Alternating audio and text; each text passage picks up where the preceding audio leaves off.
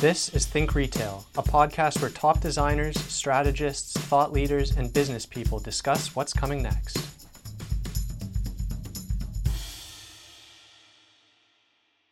Hi, I'm Melinda, and you're listening to Think Retail. As disruption from the pandemic rises and falls in waves around the globe, retail brands are pivoting their business to try and make up for related sales losses. Many brands were in good shape to manage this with robust digital and omni channel ecosystems already in place. Many luxury brands, however, were not as well prepared. Heavily reliant on an in store, really personal customer experience model, luxury brands in North America are now scrambling. A drastically changed in store experience, the loss of tourists from Asia, and inexperience in the digital realm are some of the key challenges they're facing. Fortunately, Casey Golden, founder and CEO of retail experience platform LuxLock, believes that luxury brands have everything they need to get through this crisis and come out on the other side by leading digital transformation and setting a higher standard for shopping online. Casey, welcome and thank you so much for speaking with me today. Um, can you start us off by telling us a little bit about you and your journey in the world of luxury? Yeah, um, I'm really excited to be talking about this topic. It's um, it's rare. Everybody, you know, is so focused on mass retailers, and I'm like, no, there's another part of retail. So thank you for opening up this this conversation. You know, I started in in luxury on the floor. So I was a salesperson, and uh, I, I worked at a store called Mario's over in the Pacific Northwest. And you know, I was I started on sales moved into you know buying. We opened up a, the first contemporary store. And you know that first contemporary store back in you know 2006 2007 that was the beginning of a shift in luxury retail by merchandising with a theory or a rag and bone or philip lim and, and really bridging these contemporary and luxury brands with a pair of jeans and and through that that's really when customer data changed. In, in, from my perspective it it it had to encapsulate so much more than a handbag. It was really about style because you're mixing across categories and some of these brands have never sat on the floor next to each other. You know they'd be, they'd be on different floors. Mm-hmm. and so um, that was really in the beginning of just really diving in and getting curious on who is the customer? How do i serve this customer? How do i how do i make sure that they left happier than they came in? Um, and those salespeople just didn't have the from my experience they didn't have the respect in the organization. They really were seen as the the bottom of the totem pole instead instead of being that most important person that's managing that customer experience that's building the relationship i just saw this disconnection. And mostly it was due to the fact there was no technology. So this was really when i started seeing the problem of this is not a scalable career. And this is probably one of the most important pieces to a fashion brand when you're starting to shift from wholesale to direct to consumer Right. So, I mean, other retail categories, everyone's been hit hard by COVID, but some were in a better position to shift to a digital experience and still manage that kind of relationship. How well were luxury retailers, if we kind of look at them as a whole, how well were they prepared for this disruption? Well, over in 2019, a lot of luxury brands stopped outsourcing their e commerce and pulled it in house. And I think that was that it would be a different story today if they hadn't done that. Right. Um, being able to have that business in house um, has prepared them in a stronger way for 2020. There's a lot of brands that are experiencing double digit increases because you have to remember the luxury customer, the, the $800 blouse is just a blouse they're not it's not necessarily seen as i'm making a luxury purchase necessarily. It's just a blouse from like a brand that i really enjoy. Mm-hmm. um, and i'm sick of what i'm wearing on zoom every day. And so by having that they're starting to gather that information right. and and be able to start digesting it. Unfortunately there's just they don't have the context that they're used to. The context of that customer essentially a lot of them are starting from scratch have a lot of data that just doesn't make contextual sense. Like i just don't know who this person is. And, and trying to marry it to decades of in-store data. So there are some brands you know when you launch e-commerce obviously you know you're you're starting at zero dollars. So it's a lot easier for them to have some increases and to have incremental business increases because they didn't have an e-commerce store last year. Mm-hmm. Um, you know, Balenciaga launched in fall of last year, and so being able to drive business this year, at least you're moving. You know, right. you started to to to build this business, but yeah, it's it comes down to them not just having that platform that's probably the number one piece is that they actually have platforms now and it is an initiative it is a department in the company it is getting funding and the experience is just off par from what it's right. like to walk into that store of and course. so i think that this is the next the next challenge is how do you translate all of that emotion and brand affinity and excitement and engagement and online it doesn't work with the way that we shop versus the way that you navigate a website. You know when you walk into a store you get to walk in and you get to see some looks. You're inspired. You don't really know. You a lot of times you're not there specifically for an item. You're there for um, a feeling and yeah. like some type of it's really like this tangible piece you leave even if you don't leave with a bag you leave with something. And being able to translate that onto e-commerce is going to be you know that's kind of the next realm is great. You've got an e-commerce platform now what? Yeah i mean you it's it's very true. I can't you know you think about wanting to buy the $5000 bag isn't just all about the bag you know it's about going into the store it's about having that conversation looking at the different choices picking them up seeing what looks good on my arm how would i carry it? All of that is so much more it's almost like a sensual experience. So how can luxury brands overcome this and offer a remote or digital omni-channel experience that kind of achieves maybe not the same type of experience but something that ha- captures some of those feelings yeah, you know, I think one of the the call outs that I have is Balenciaga did a great job, website's up, but when I go to the website, it's a navigation bar. I have to go through three clicks and know exactly where I want to go before I get to see a picture of a product, um, which is a newer, more contemporary design, and it is gorgeous, but it leaves me a little lackluster. Um, Dolce, they have you know, a much more upfront pushing smaller accessories for, you know, access. But then when you go to a Net-a-Porter or a Farfetch, there's just so much more editorial and they're more brave. And they're, they're just being a little bit more brave in trying to speak to customers. How? Um, and can, I think, can you tell me exactly what you mean by that? Even writing articles, right? Writing articles, thought leadership, um, and then going into a lot of you know the influencers but at the same time like dolce has a tiktok channel right? And they're they're leveraging these different pieces. And we've got these luxury avatars called genies where you can buy digital clothes. They're trying new things. And i think that that's like the big piece is that we're going to have to release a little bit of control to say we know who we are but we're not afraid to learn who our customers are and, and, and really break down that barrier of this is who I think my customer is, this is who they actually are, and these are the people dying for our attention because they uh, they are building that brand affinity.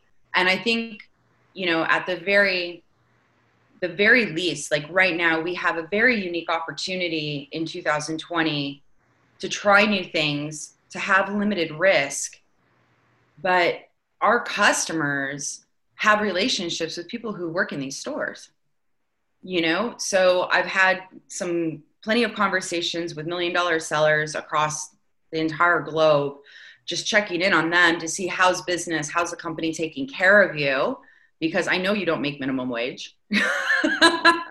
you know, um, and they are nurturing their clients and they are taking care of them and they're checking in and they are talking about things outside of just fashion. But the customers have said, like, I'll wait for you. Mm-hmm. Right? Like, I will wait for you. And I don't think that these brands need anybody to wait for anyone. We need to get these salespeople online, allow them to sell, let them clientele, work with their customers, whether or not you they get new customers from online, allow them to clientele and have access to this digital inventory. Obviously, I'm biased um, because this is what this is part of like my biggest mission was to enable these salespeople to be more productive and and get rid of a lot of this admin work and stop schlepping up Madison Avenue and taking pictures and putting everything in your cell phones mm-hmm. because the company needs to understand the sales process because there's a pre-sales process, a sales process, and then what happens afterwards. Yeah. That is so important to understanding how are we going to build our company?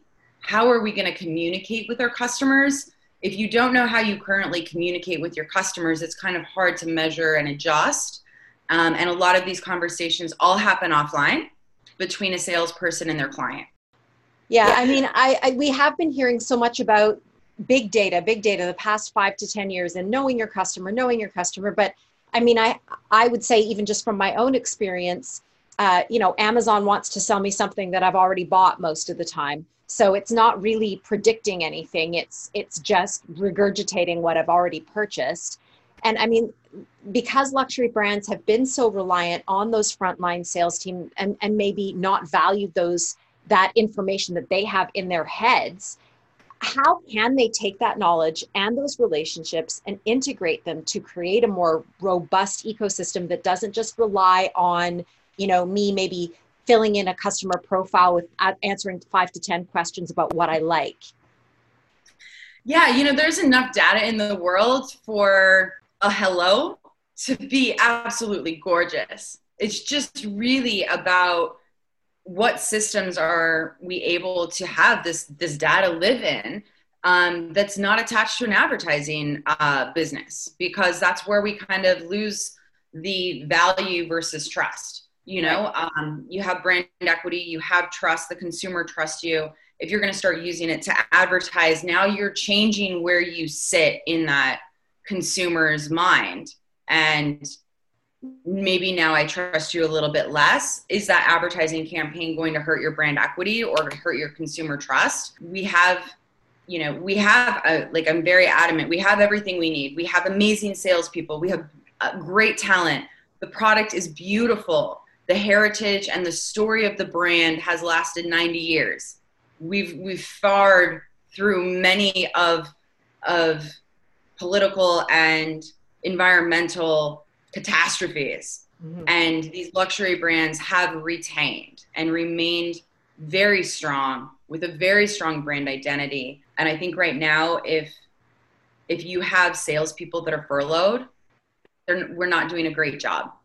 As a company and as a, a luxury brand, that is the heartbeat of our sales it shouldn't take six months. It shouldn't take 20 people in a room to make a decision to deploy your in store sales team online.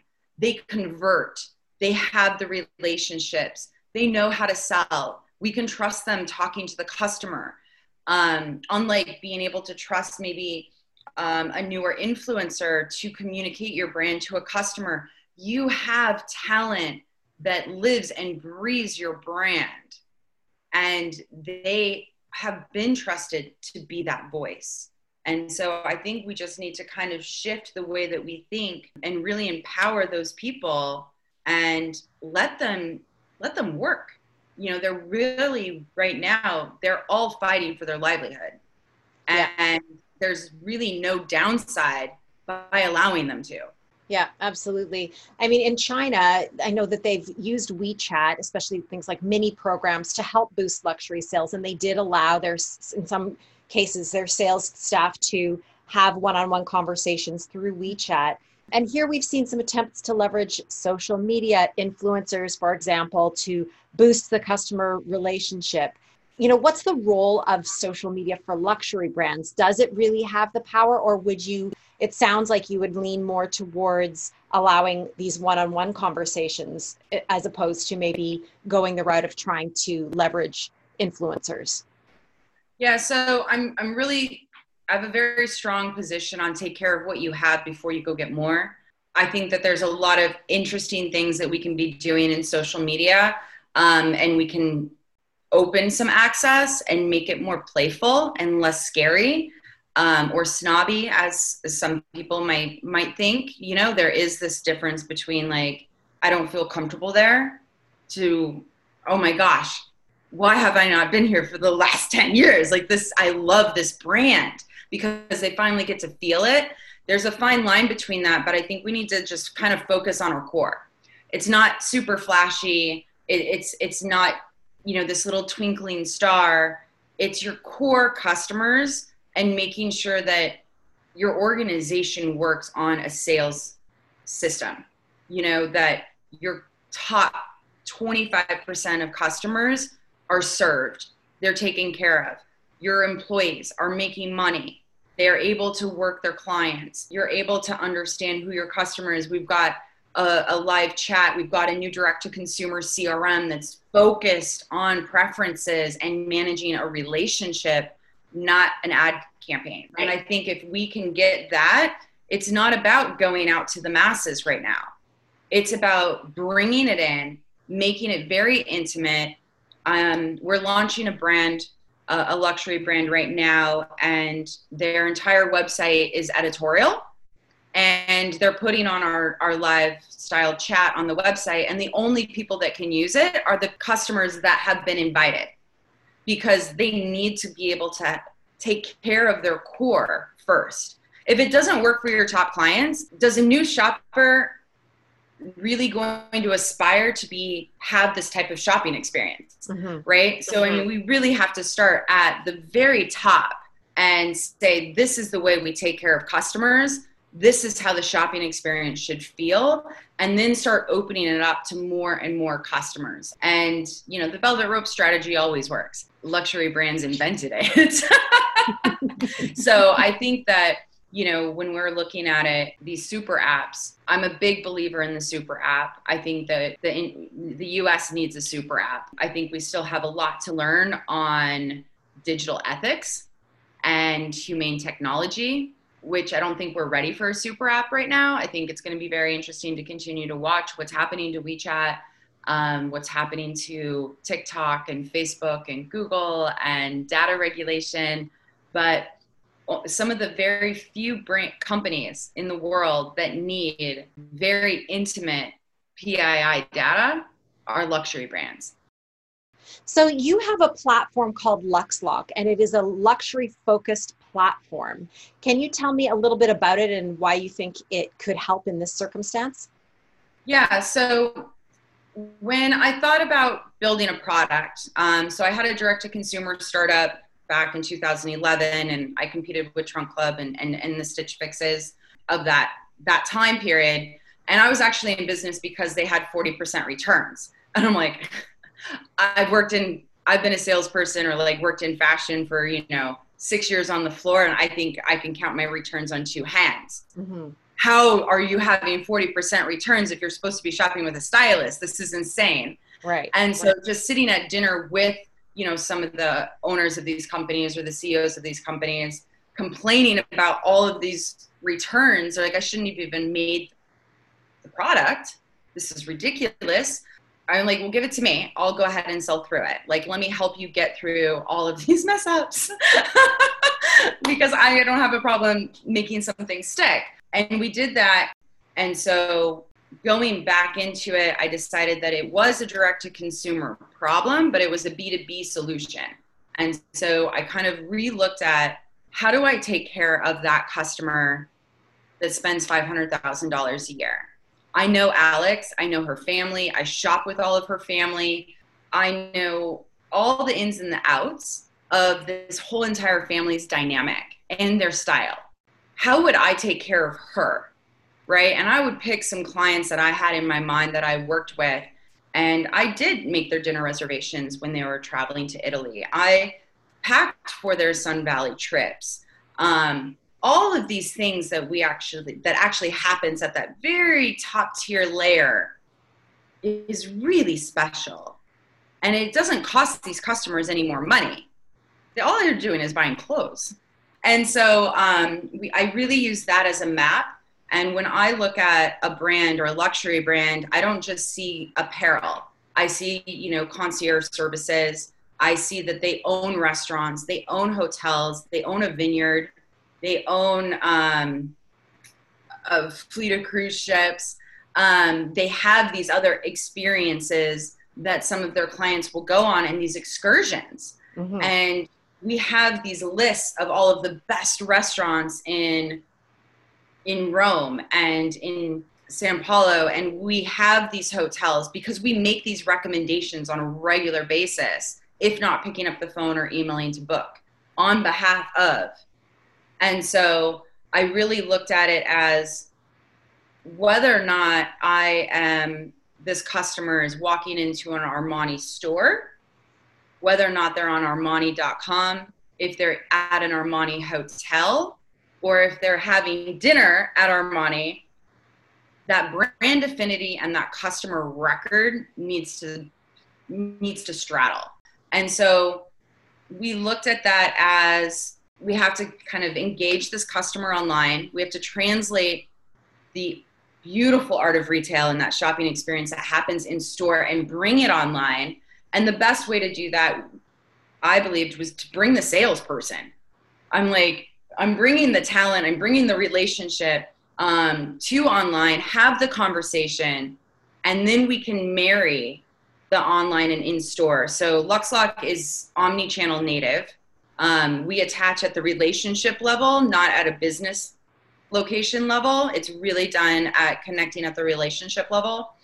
Then it came into how do I sell a product? And we were, this was probably the reason why it took three years for us to launch. Outfitting is not easy. So websites are static, images are static the shopping experience and putting a laydown together or an outfit and I grab something they bought last season, I put it in the outfit. I sell outfits. I sell grouped products. I sell toothpaste and a suitcase and uh, and like slippers. You know, like I you sell things that don't necessarily make sense to maybe a data scientist. You you sell things that don't make sense to um like you're getting recommended to buy the exact same thing again instead of a pair of shoes or a pair of earrings or face you know face cream that you know you should be run out of. And a person if they work with you on a regular basis they know all that. Mm-hmm. and they know when to upsell you. They know when to bring you a new product because maybe you weren't happy with another one or you use something and this would be great. It's really about putting all of that that data into these images and so I wanted to be able to slide any images together to create a beautiful picture, but I wanted all the data stacked behind it. wow.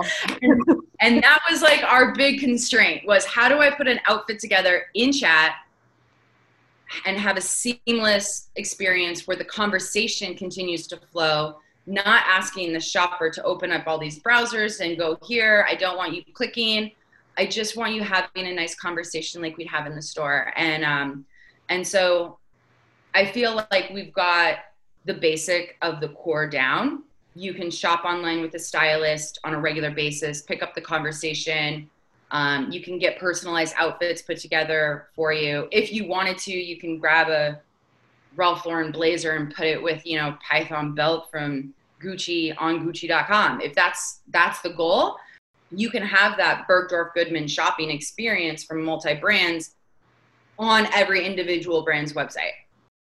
But I'm really excited to know that I was a bit more forward thinking. Um, I didn't know that all the stores in the world were going to close for a couple quarters. Yeah. Uh, that has really propelled a lot of interesting conversations with even brands I never felt like they cared about a customer or their salespeople. And so it's definitely changed even my perspective on some brands where they want to put that in the first and forefront.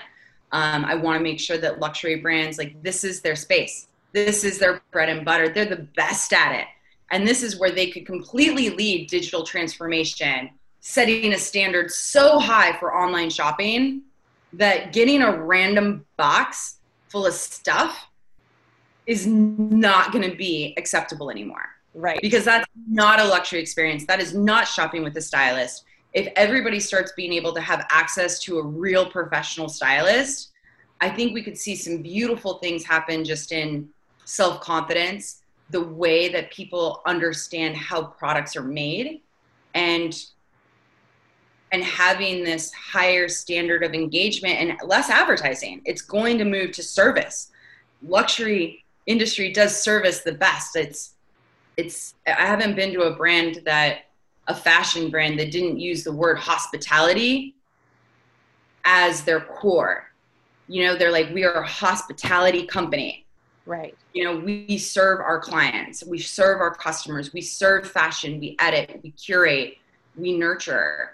And I think they could be completely disrupting online retail in general because they have something that nobody else has. And so I think it just really comes to how are you going to serve your customer? Right. And I think that a lot of that's going to change over the next five years. Is um, it's going to be less about who owns data and more about who's using data in the most creative and beautiful way to provide value. And I think consumers are demanding value for their data. Absolutely. That's great advice and great thoughts. And I'm going to link to LuxLock so people can find out more and get in touch with you. It's Thank exciting you. times. I'm very excited for, you know, all of these types of retail conversations and exploring uh, different ways of doing business. Um, I've never seen customer service and customer experience in Twitter this much or on LinkedIn, and people are talking about it. And it just makes me really happy that the customer is starting to actually come first. So, there you have it, luxury brands. Mobilize your team, use data to deliver value beautifully, focus on the customers you already have first, build on what you do best, and really think about how to put the customer first in every way. I'll link to LuxLock in the podcast description. And thanks again to Casey for her passionate and insightful perspective on why luxury brands have all the tools they need to succeed. For more information about Think Retail, you can reach us at info at sld.com. For more episodes, visit us online at sld.com slash podcast. Next time, we discuss the importance of visual communication in built environments. We hope you'll join us.